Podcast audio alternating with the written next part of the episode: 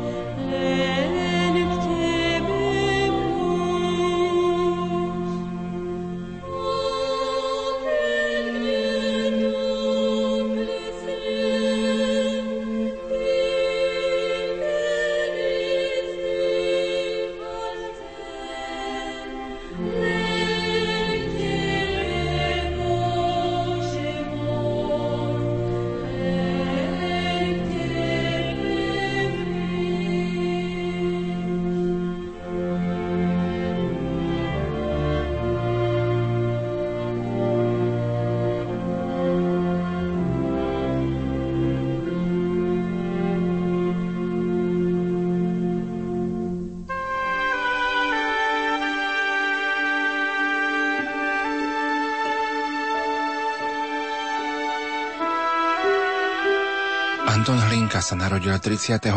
októbra 1926 vo Valaskej Belej v okrese Prievidza. Detstvo prežil v Povaskej Bystrici, kde navštevoval aj základnú školu. Jeho dospievanie bolo poznačené viacerými prozreteľnými omylmi. Napríklad, keď sa po skončení základnej školy doslova omylom dostal na Salesiánske gymnázium do Šaštína.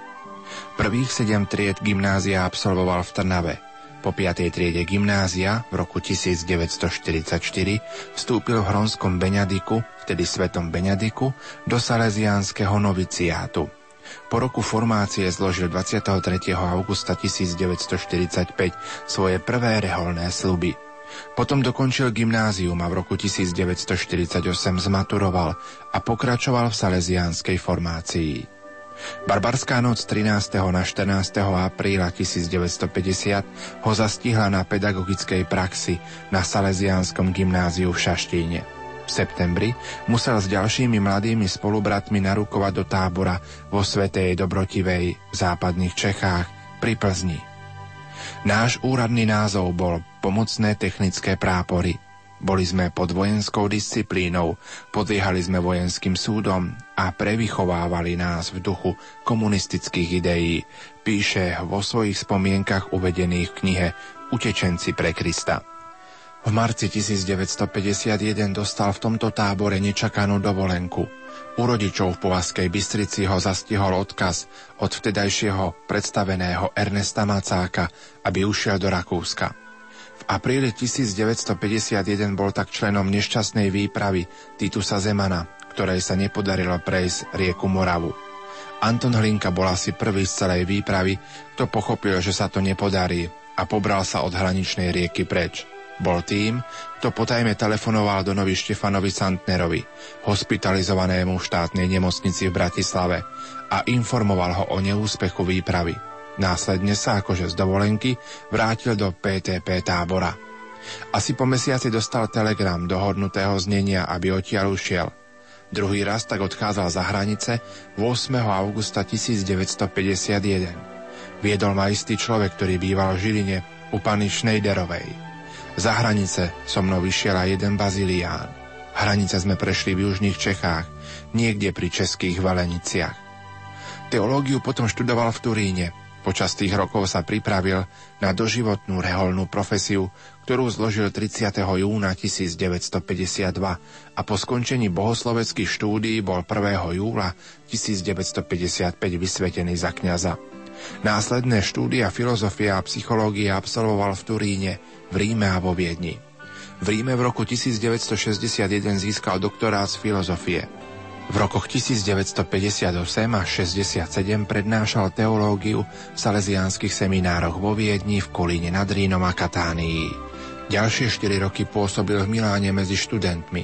V roku 1971 nastúpil do Rádia Slobodná Európa v Mníchove na miesto redaktora nábožensko-kultúrnych programov.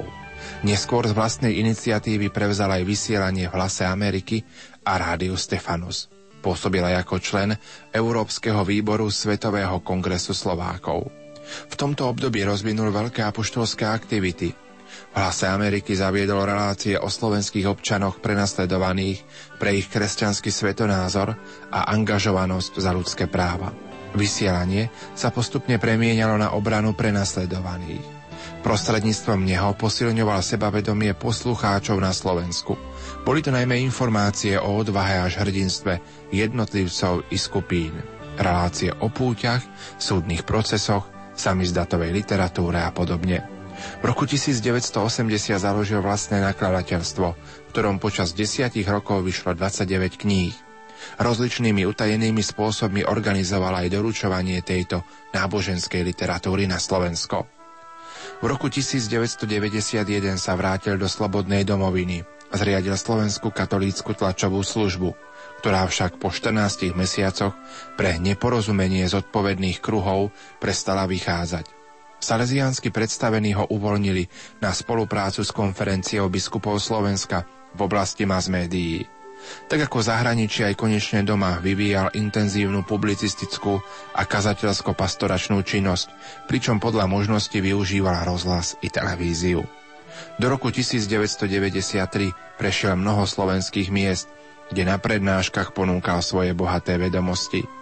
V roku 1993 založil Slovenskú katolícku akadémiu a bol zvolený za jej rektora. Akadémia organizovala prednáškové kurzy a diskusie pre širokú akademickú i neakademickú verejnosť, no najmä pre vysokoškolskú mládež.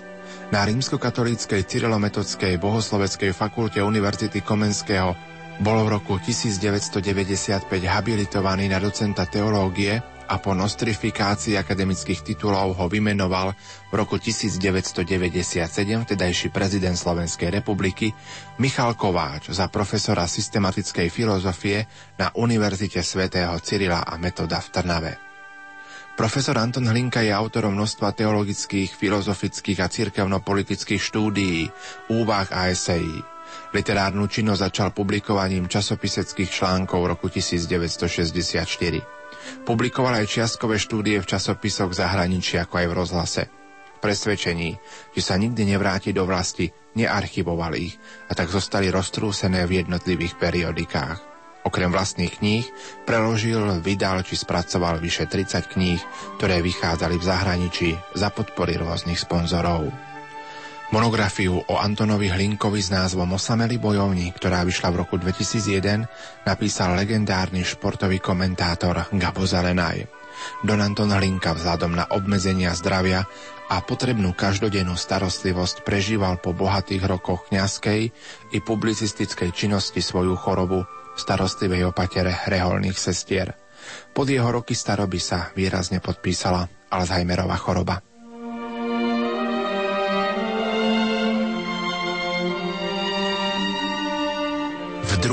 Veľkonočnú nedelu, nedelu Božieho milosrdenstva, bude pápež Jan Pavol II blahorečený.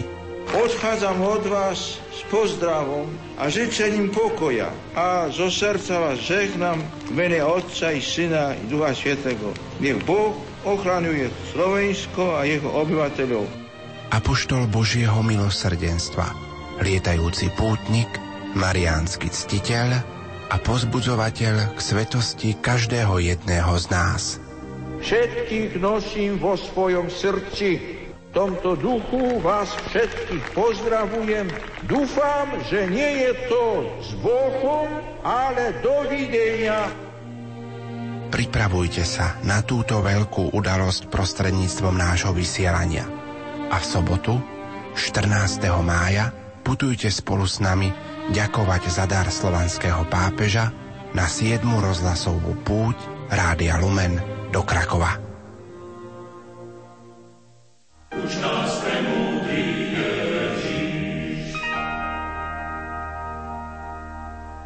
Už nás Čo ľudská reč vždy zamlčí. Už nás premúdri vlastnými činmi len naučí.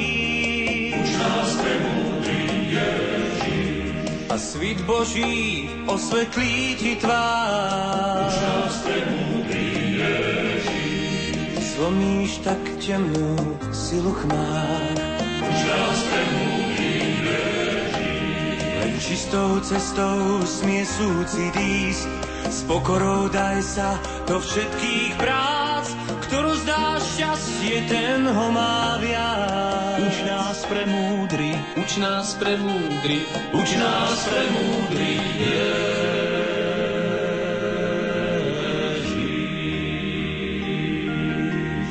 Keď s námi svet váš za iný zmení, uč nás pre múdry, Vy pridajte sa tiež k poníženým,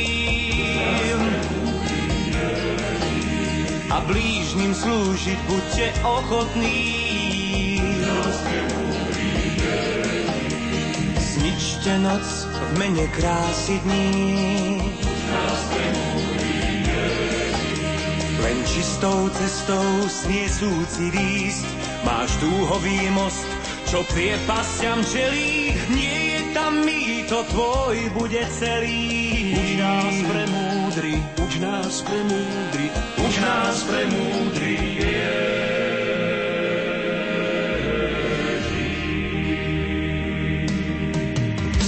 Nečakaj, že je tá cesta rovná, že pokora tá váži málo. Tvoj náklad na pleciach ťaží, no musíš ísť, tá cesta čaká. Skúste dať prázdnemu svetu iný smer, a mne dáte svoj mier. Stratíte rodinu, prídete o svoj dom, keď spravím z vás rybárov ľudských duší. Už nás Veľa vecí slova zamlčia. Čistou cestou vy smiete ísť, len s čistou dušou ísť sa môže, vy ste tí, ktorí chránia nebesá. Uč nás pre múdry, uč nás pre múdry, uč nás pre múdry.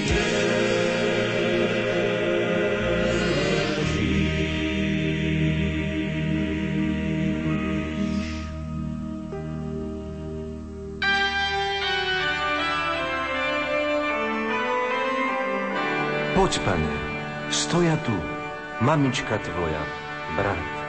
Poď, pane, chcú sa s tebou rozprávať.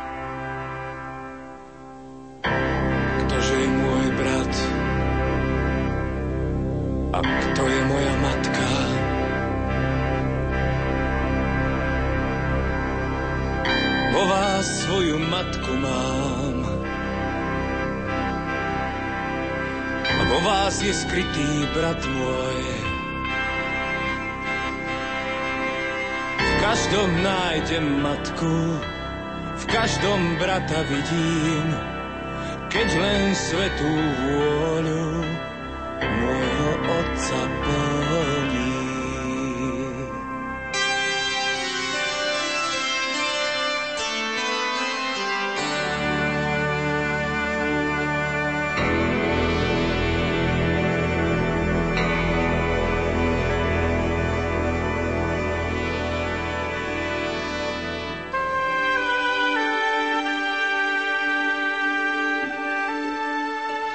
O 14. hodine v kostole svätého Gorazda a spoločníkov v Košiciach na terase bude zádušná svätá omša za pátra Antona Hlinku. Po roku 1989 Páter Hlinka často navštevoval práve tzv. Bielý dom v Košiciach na terase, kde okrem pravidelných prednášok na rôzne spoločenské i duchovné témy pozbudzoval tamojších veriacich odvahe vytvoriť novú farnosť na sídlisku a postaviť nový kostol. Pretože prvé sveté omše sa začali symbolicky na tomto území práve v priestoroch zasadačky Krajského výboru komunistickej strany. Pre mnohých sa stal Páter Hlinka symbolom odvahy a veľkej duchovnej sily pri tvorbe nového farského spoločenstva na košickom sídlisku Terasa. Z vďačnosti za tento dar Pátra Hlinku sa chcú dnes, veriaci pri zádušnej svetej omši, modliť za prijatie do domu Otca spolu so svojím farárom Evgenom Jurkovičom. Ja som už spomínal, milí poslucháči, že práve dnes vám ponúkneme priamy prenos Sv. Omše z domu svätého Martina v Bratislave, pohrebnej Sv. Omše. A tak slovo v tejto chvíli má generálny riaditeľ Hrády Lumenotec Juraj Spuchlák. Vždy sa usilujeme vyzdvihnúť ľudí, ktorí sú z rôznych okolností zabudnutí a zaslúžili sa o rozvoj spravodlivosti, slobody medzi ľuďmi, zároveň o odovzdávanie Ježišovho a kresťanského i ľudského posolstva v tom najlepšom slova zmysle. A to sa týka aj pátra Antona Hlinku. Bol nielen kňaz, teológ, spisovateľ, ale aj novinár. Mnohí poslucháči ho poznáme z jeho zahraničného vysielania z Mníchova, a to nielen zo svetých omší, ale aj z reportáží, ktoré pre cenzúru vtedajších komunistických vládcov nemohol nikto počuť zo štátneho rozhlasu. Bol to on, kto prvý hovoril o sviečkovej manifestácii a o tom, ako to tam prebiehalo. Mal zabezpečenú sieť informátorov, ale nejde o to, že mal dobré vzťahy. Ide o to, že mal kvalitný vzťah k pravde. Profesor Zásempa, rektor Katolíckej univerzity, píše, rozhodná väčšina novinárov a politicky v úvodzovkách správnych médií chráni slobodu slova ale nechráni slobodu pravdy. A toto je veľmi dôležité v živote Pátra Antona Hlinku. On sa usiloval nielen o slobodu prejavu, alebo slobodu slova, ale o to, aby aj pravda mala slobodu.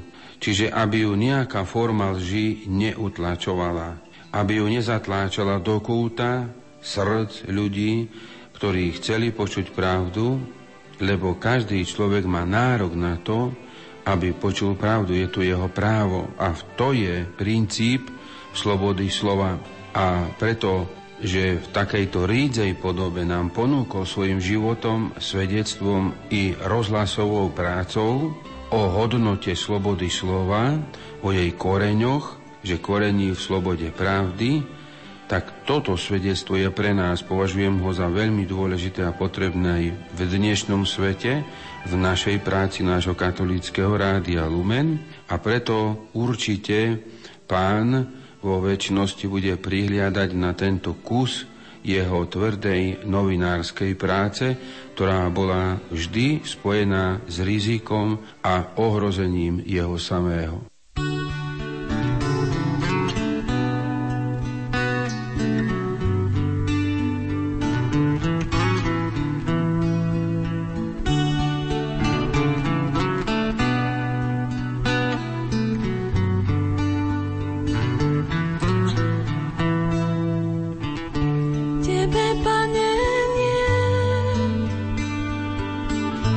tebe nič nie je nemožné, nič nie je nemožné. Veď tebe, Pane, nie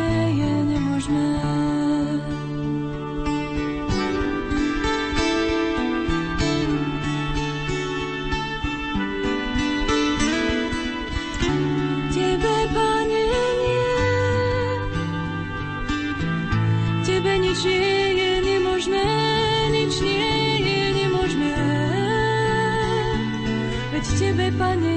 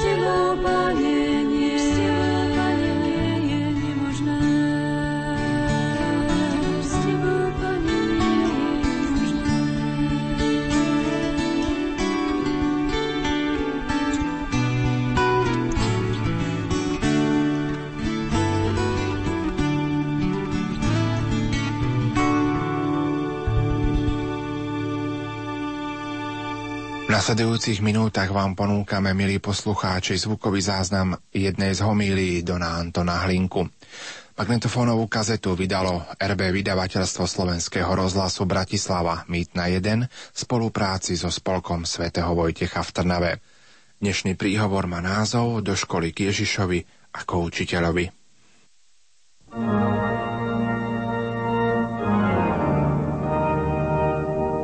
Do školy k Ježišovi ako učiteľovi.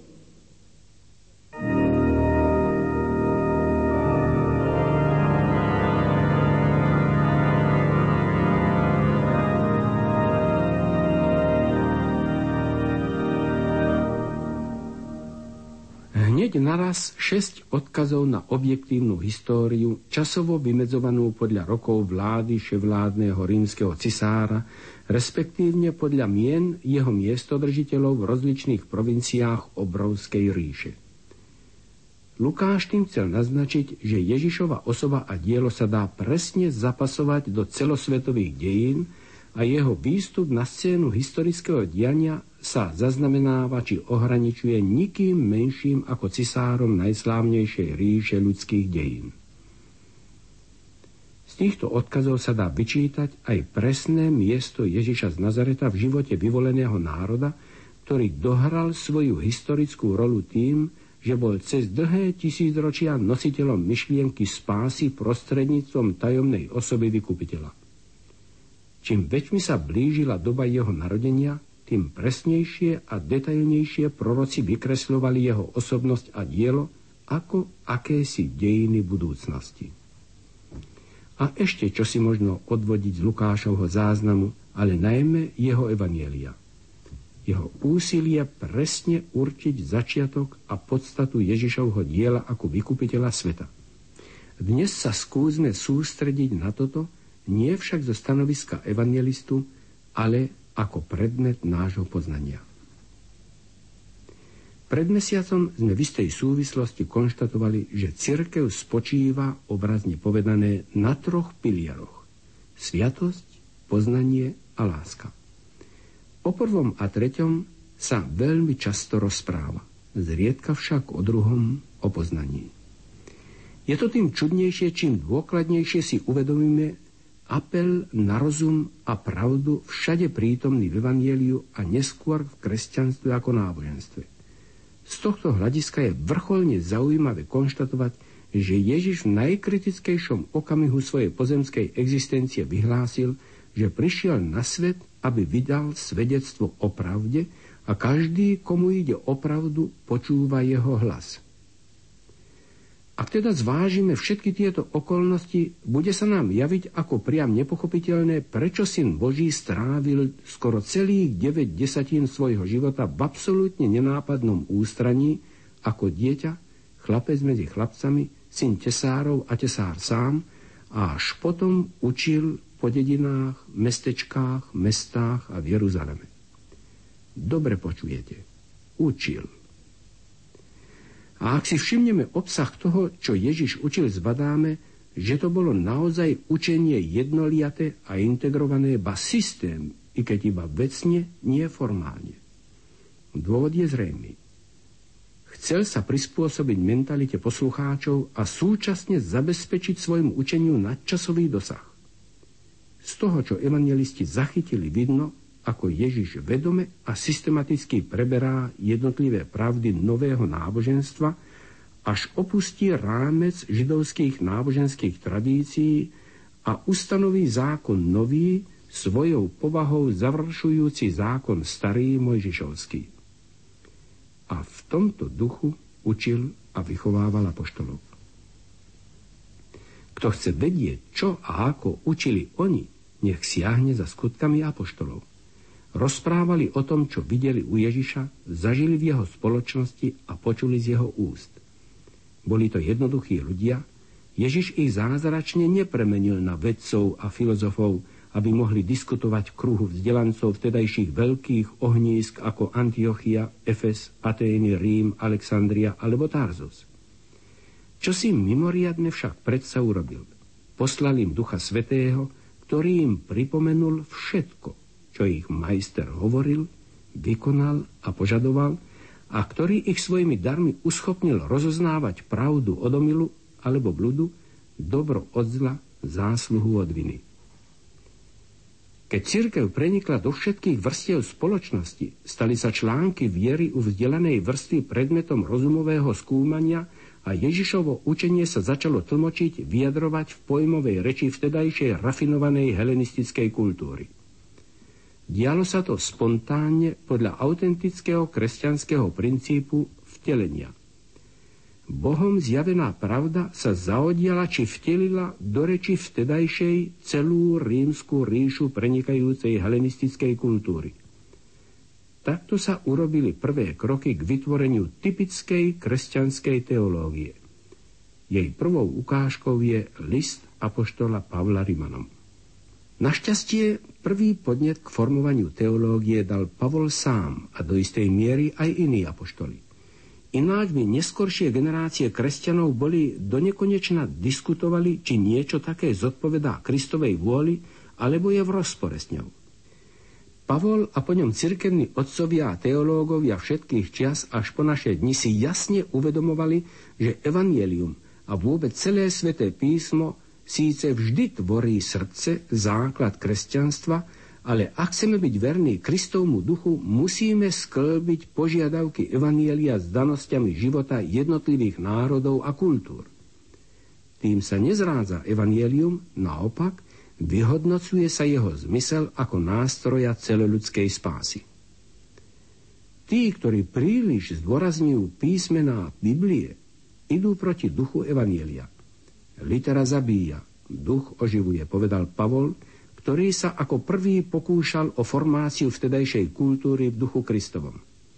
Najlepšie to demonstruje jeho pokus dostať sa do dialógu s Atenčanmi, ale aj ostatní apoštoli sa o to usilovali. Tomáš v Indii, Bartolomej v Perzii, Jakub v Hispánii, Peter a Andrej v Ríme, Grécku a Malej Ázii.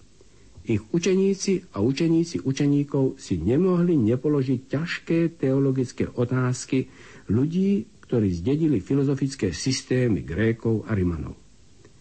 Výsledky ich desaťročia ba stáročia trvajúcich diskusí a hľadania sa uzákonili na konciloch, každý z nich definoval alebo doriešil dajaký sporný bod, ktorom sa zjavená pravda aplikovala na konkrétne otázky nastolené určitou dobou, respektíve výsledkami filozofického myslenia. Tak je to aj dnes. Na Prahu tretieho tisícročia existencie kresťanstva. Kto chce byť dnes kresťanom, Kristovým učeníkom, nesmie na jednej strane zanedbať prehlbovanie poznania Ježišovho učenia a jeho prieniku do súčasnej kultúry sveta, ale na druhej strane si musí zachovať kritický postoj k negatívnym aspektom tejto kultúry, ako napríklad v našej dobe eutanázia, umelé oplodňovanie, mikrobiogenetika, neviazaná sexualita, rozvodovosť, drogy, homosexualita a podobne. Inými slovami, kresťan je plne zapasovaný do tohto sveta a má zo všetkých síl spolupracovať pri presadzovaní pokroku každého druhu. Ale súčasne si musí zachovať od tohto sveta odstup ako výraz vnútornej slobody a mravnej čistoty. Nie je to vždy ľahké, ale to nie je dôvod utiahnuť sa do pohodlného ústrania. Platí to predovšetkým pre vzdelaných kresťanských lajkov. Lebo oni sa nachádzajú uprostred tohto už aj u nás pluralisticky či liberalisticky zmýšľajúceho a správajúceho sa sveta.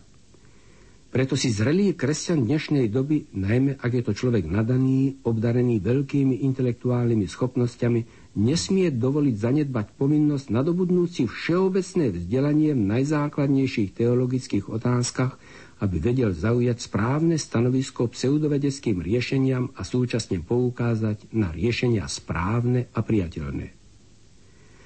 Opovážim sa však tvrdiť, ak takýto kresťan nesiahne, ako je rok dlhý, za dobrými knihami, dobrými časopismi a ak sa nezúčastňuje na odborných prednáškach, či už ako poslucháč alebo diskutér, a ak svoj čas strávi pred televíznou obrazovkou, oddávajú sa dolce far niente, sladkému nič nerobeniu, takéhoto človeka nie je možné ospravedlniť hriechu a zda ťažkého, lebo zanedbáva povinnosť voči pravde.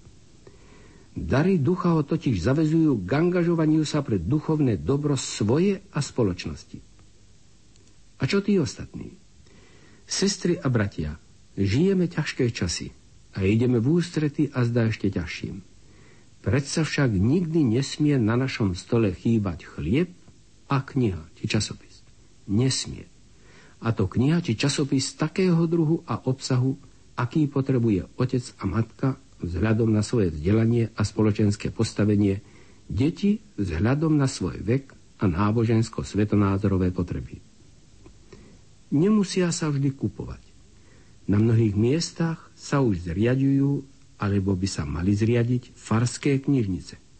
A potom, ak ste si v minulých desaťročiach za veľkého rizika boli schopní požičiavať navzájom knihy, tak potom ešte viac dnes – Tí, ktorí vlastnia kopu dobrej literatúry, nech si uvedomia, aké zásluhy pred Bohom a spoločnosťou si nadobudnú, ak ich kniha bude prinášať ovocie v celej farnosti.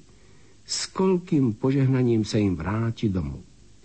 Nech mi je dovolené spomenúť moju drahú mamu, ktorej prítomnosť stále cítim.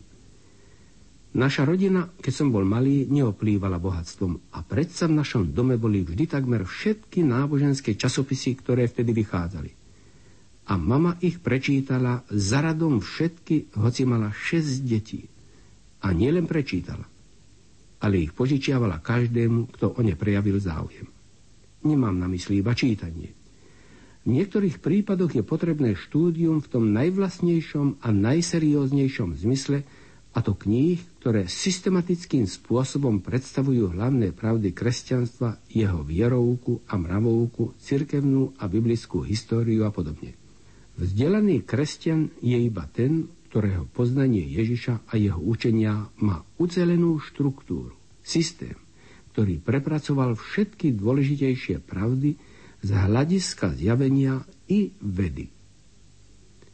Je priam zdrvujúce zhovárať sa po večeroch v kruhu priateľov, vzdelaných a navyše aj oddaných cirkvi a zistiť, že síce vedia dosť o svojej viere a svetonázore, ale nič presne.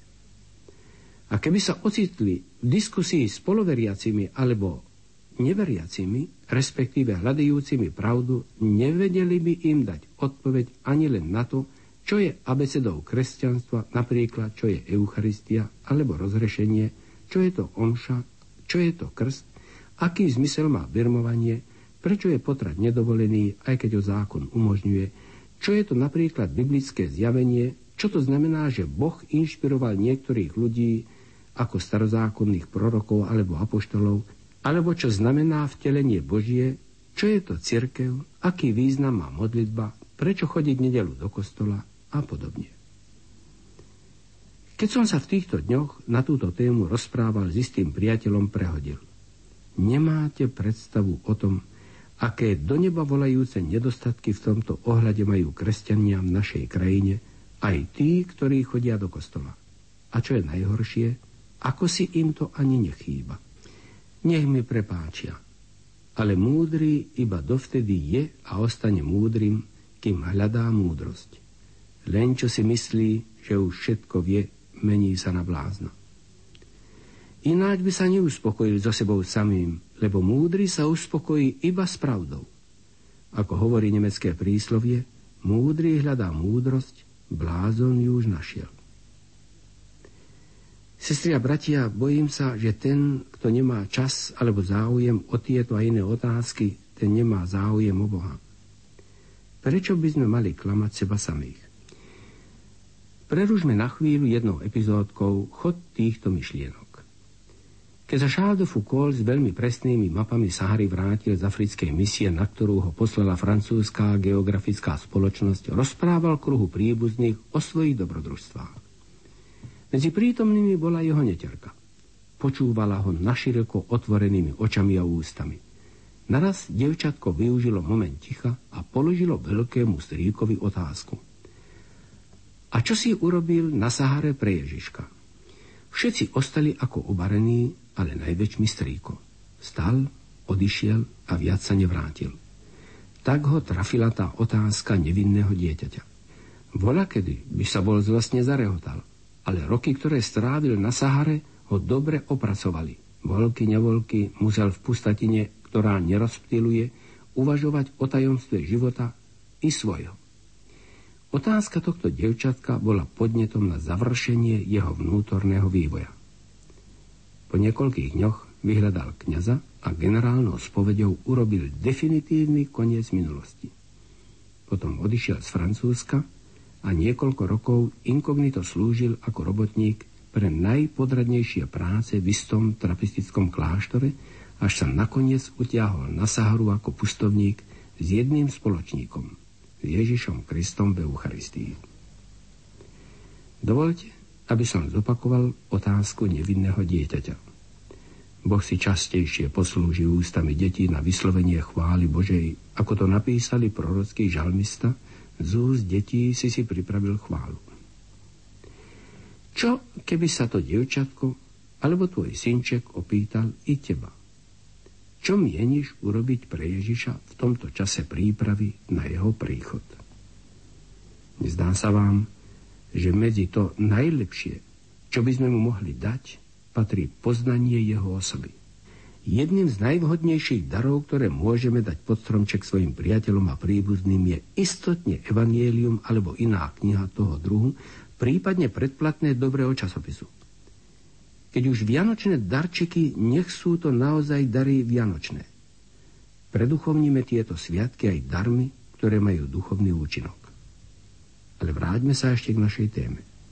Nestačí knihu iba mať, a nestačí ju iba čítať alebo študovať. Niekto by mohol byť i nábožensky veľmi vzdelaným človekom a dokonca byť i učiteľom náboženstva, prípadne i teológia. Predsa by mohol byť srdcom ďaleko od Boha.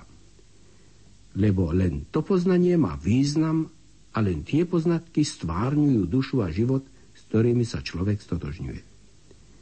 Poznanie náboženstva či božích pravd ako číra informácia neurobia človeka ani lepším, ani náboženskejším, ináč by študenti teológie po piatich rokoch štúdia odchádzali zo seminára zo svetožiarov okolo hlavy. Bohužiaľ neodchádzajú. Púhe poznanie, číro číra informácia prechádza človekom ako lúč svetla cez sklo. Nezastaví sa v ňom, nepôsobí na neho. Poznatky sa do neho ukladajú ako do pamäte počítača. Bude jazda múdrym pre iných, ale nie pre seba. Ale on sám ostáva ako predtým. Lebo nepremýšľa srdcom, ako hovoria proroci. Nechápal srdcom, nehľadal, neštudoval Boha srdcom a preto nemal Boží zákon v srdci a nestal sa múdrym. Múdrosť nevytriskne z rozumu, ale zo srdca. Hoď sa najprv musí zrkadliť v rozume. Presne si pamätám, čo som povedal v talianskému kolegovi v štvrtom ročníku teológie. Marko, nezdá sa ti absurdné, že my po piatich prednáškach z teológie a dni preplnenom štúdiom svetých kníh zývame duchovnou prázdnotou? Dennodenne vyslovujeme meno Božie, meno Ježiša Krista, Panny Mária a tak ďalej stovky raz a nič sa v našom vnútri nerozvučí. Skúste vspievať do klavíra dajaký tón a počujete, ako sa tento nástroj rozvučí krásnym akordom. Aj v našom srdci by sa po vyslovení Božieho mena malo niečo rozvučať, malo by sa zažať dajaké svetielko, rozbečať ohník a ohriať našu studenú mysel. Veď ako sa môže ľudský povedané cítiť všade prítomný Boh, ktorý nás vidí a počuje, o ktorom nikdy nemôžeme rozprávať v tretej osobe, lebo je stále tu, keď sto ráz vyslovujeme jeho meno, ale ani raz neuprieme na neho zrak, ba ani si ho len nevšimneme, ako keby sme ho ignorovali. Keď vezmeme do rúk náboženskú knihu alebo časopis, musíme ju prežiť ako meditáciu a rozhovor s Bohom, ako stotoženie sa s pravdou, ktorú sme práve spoznali.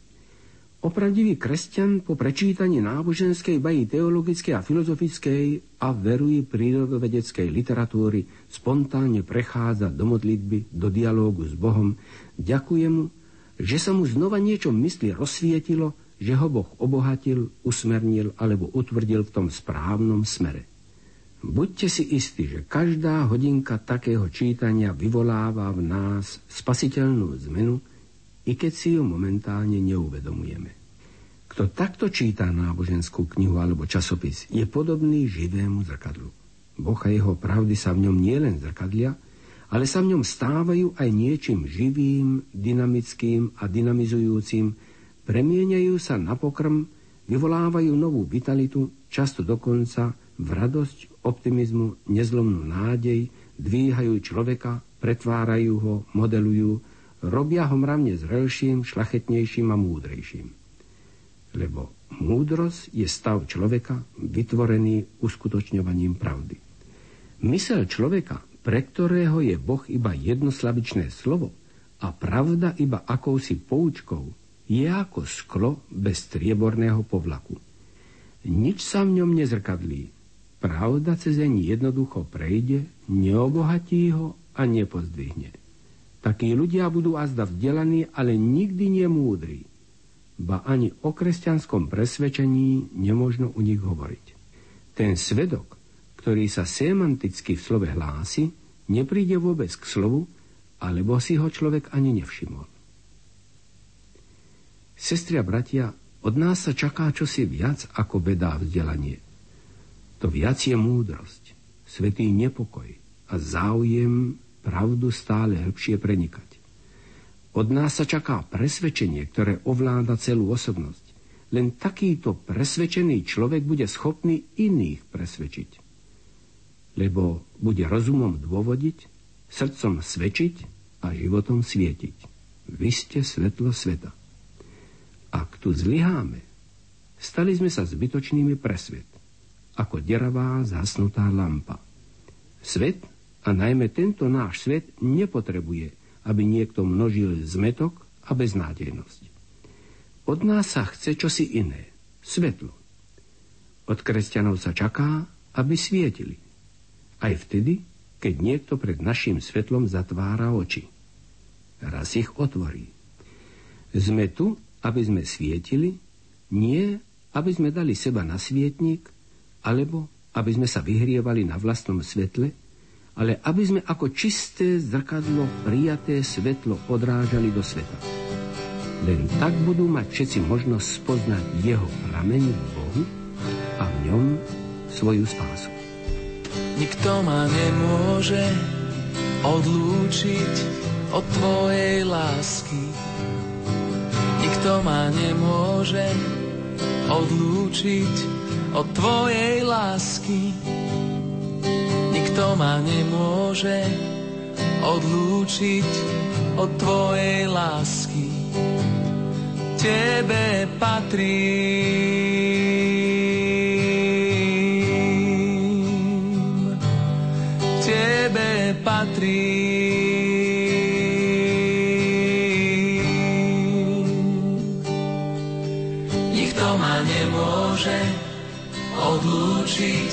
od tvojej lásky. Nikto ma nemôže odlúčiť od tvojej lásky. Nikto ma nemôže odlúčiť od tvojej lásky. Tebe patrí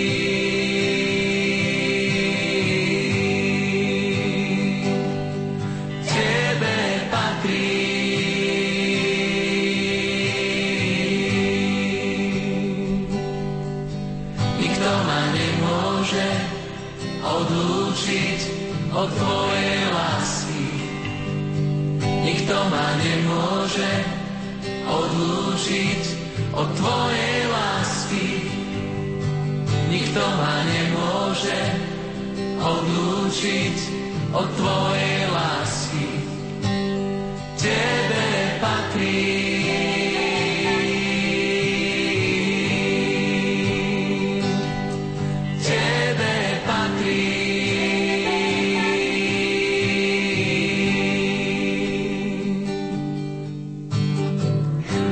odlúči od lásky Kristovej, či súženie, alebo úzkosť, alebo prenasledovanie, alebo hlad, alebo nahota, alebo nebezpečenstvo, alebo meč, lebo som presvedčená, že ani smrť, ani život, ani anieli, ani vrchnosti, ani moci, ani prítomné, ani budúce veci, ani vysokosť, ani hlbokosť, ani ktorékoľvek iné stvorenie nebude môcť nás odlúčiť od lásky Božej, ktorá je v Kristu Ježišovi, našom pánovi.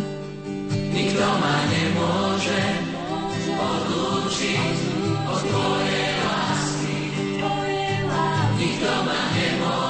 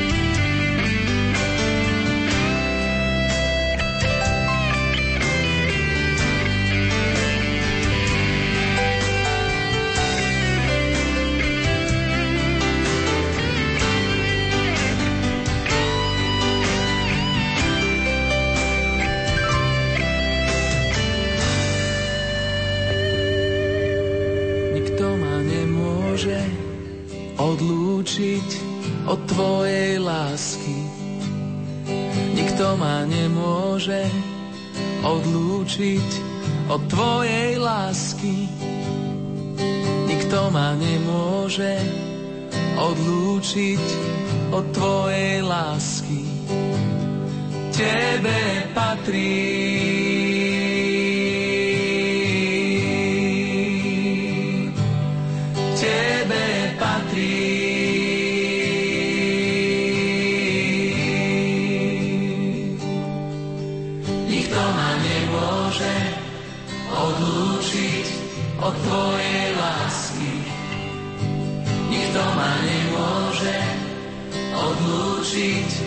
Tvojej lásky. Nikto ma nemôže odlúčiť od Tvojej lásky. Tebe patrí. Tebe patrí. Tebe patrí. Tebe patrí. Kto nás odlúči od lásky Kristovej? Či súženie, alebo úzkosť, alebo prenasledovanie, alebo hlad, alebo nahota, alebo nebezpečenstvo, alebo meč? Lebo som presvedčený, že ani smrť, ani život, ani anieli, ani vrchnosti, ani moci, ani prítomné, ani budúce veci, ani vysokosť, ani hlbokosť, ani niektoré iné stvorenie nebude môcť odlúčiť nás od lásky Božej, ktorá je v Kristu Ježišovi našom pánovi.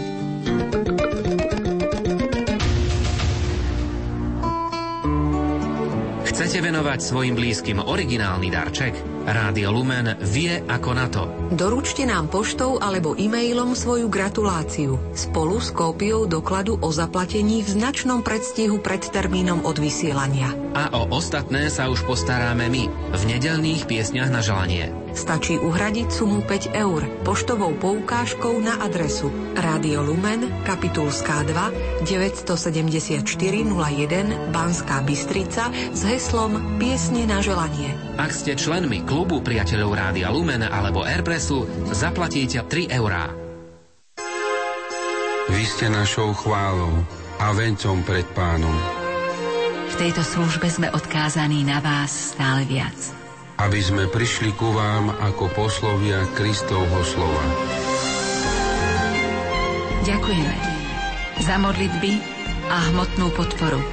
Prosíme o ďalšiu všetkých, aj vás, ktorí o nej ešte uvažujete. Naším cieľom je rozšírenie a prehlbenie spoločenstva a dostupnosť nášho vysielania doma i za hranicami. Ide nám o každého poslucháča na Slovensku. Prečo sa žehnáme a dávame si navzájom krížik na čelo? Majú požehnané predmety magickú silu? Čo od nás Boh žiada týmto gestom? V knižke Žehnajte a nepreklínajte z edície Viera Dovrecka vám vysvetlíme pôvod, význam